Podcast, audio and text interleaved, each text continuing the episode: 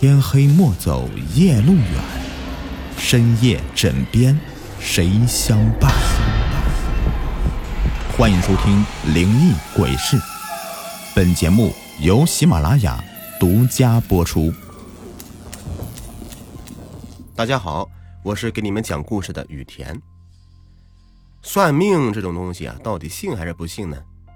信的人自然有信的理由，不信的人也有不信的理由。大家就仁者见仁，智者见智吧。那么话说啊，在湖南怀化某个小山村，那里就有一个很厉害的算命先生，找他算命的人络绎不绝。这其中大部分都是生活不如意者，总想靠算命来改变一下自己的命运。也有部分是非富即贵的人，毕竟有钱人也不知道哪一天会出个什么祸事来。这不，大概是二零一一年临近过年的时候，在外打工的人都回家了，都跑到这位算命先生这儿来算算命，来看看来年的运势。这其中就有这么一个人，算命先生说着说着，到最后突然说道：“正月初五这天，你必须在家躲一天，除了自己家人，不能见任何人，也不要告诉外人自己会在家躲一天。”会有两个中年男子，而且这两人都会提着一个黑色的手提袋，都是穿着黑色衣服，尽量回避一下。哎，你说着说的神乎其神的，真有这么厉害吗？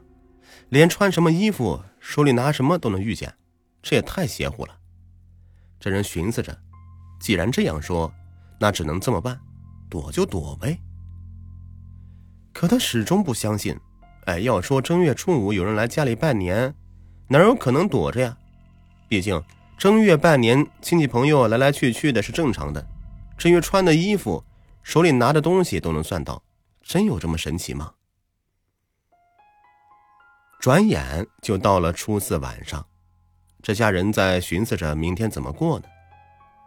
一，要么老婆和两个孩子去娘家待一天，这娘家不远，就在隔壁村也就几里地，男人在家大门紧锁，手机关机，假装家里无人。二，一家人都在家，手机关机，在房间床上躺一天，门窗紧闭，不见任何人。如来人拜年，就说我家男人去哪里哪里拜年了，人家肯定也不会再追问的。可是娘家初二就回去拜过年了，初五你再回去就带俩小孩，这老公不来有点不妥吧？毕竟大过年的一家人肯定得在一起吧，人家肯定怀疑是不是吵架啥的，所以还是第二个方案。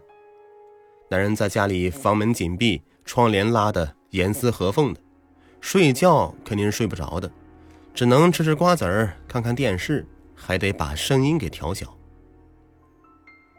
上午过去了，下午过去了，家里一个人也没来，没什么异常情况。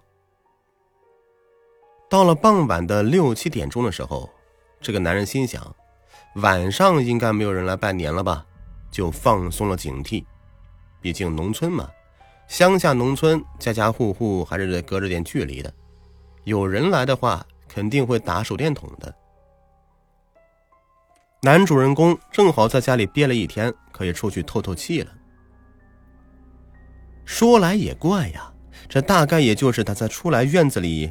伸伸懒腰，摆摆腿的功夫，真有两个中年男子不知道从哪儿突然出现的，这可把这个大男人给吓了一跳。这下该如何是好啊？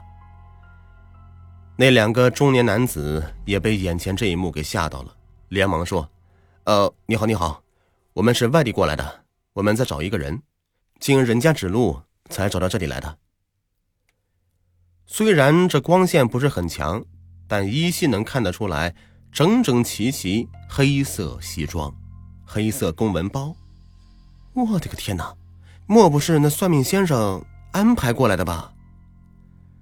三个人都面面相觑，都不知道如何是好。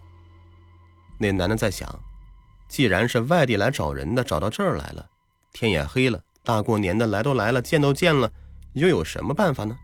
总不可能发火把人家给轰走吧？于是。就请进门坐坐，继续了解情况。俩中年男子就跟着进门了。农村都是那种烤火的地方，都围坐下来。中年男子说：“他们来自长沙，年前有一个你们这里的工人偷开了公司的一辆小轿车，电话打不通，也没有和公司里人交代什么，找不到人，就按照他之前入职的资料、地址，慢慢的找到了村子里。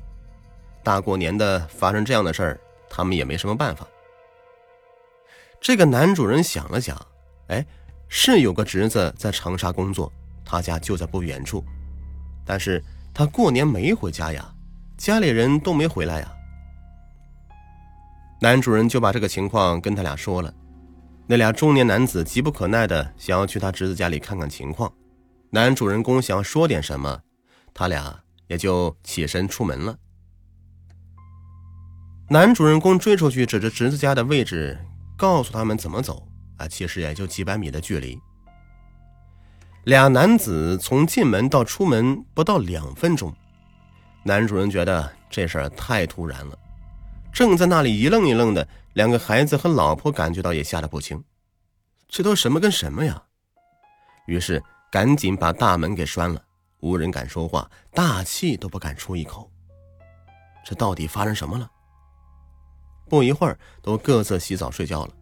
第二天天一亮。男主人公一个人就去侄子家看看到底啥情况，也没见什么人呢。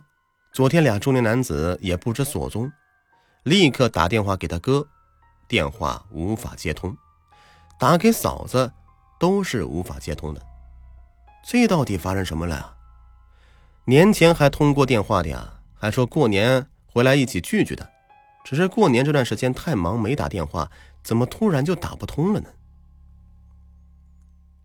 几天以后，男主人公从镇上警察那里得到消息，年前侄子一家从长沙回到老家过年的时候出了车祸，无法联系其家属。那两个公文包的男子只不过是警察同志从省城下到乡下来了解情况的，只不过呢，刚好在正月初五晚上找到主人公家里来了。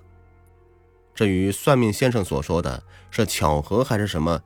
人都死了，还叫人家躲着不见，我们不得而知。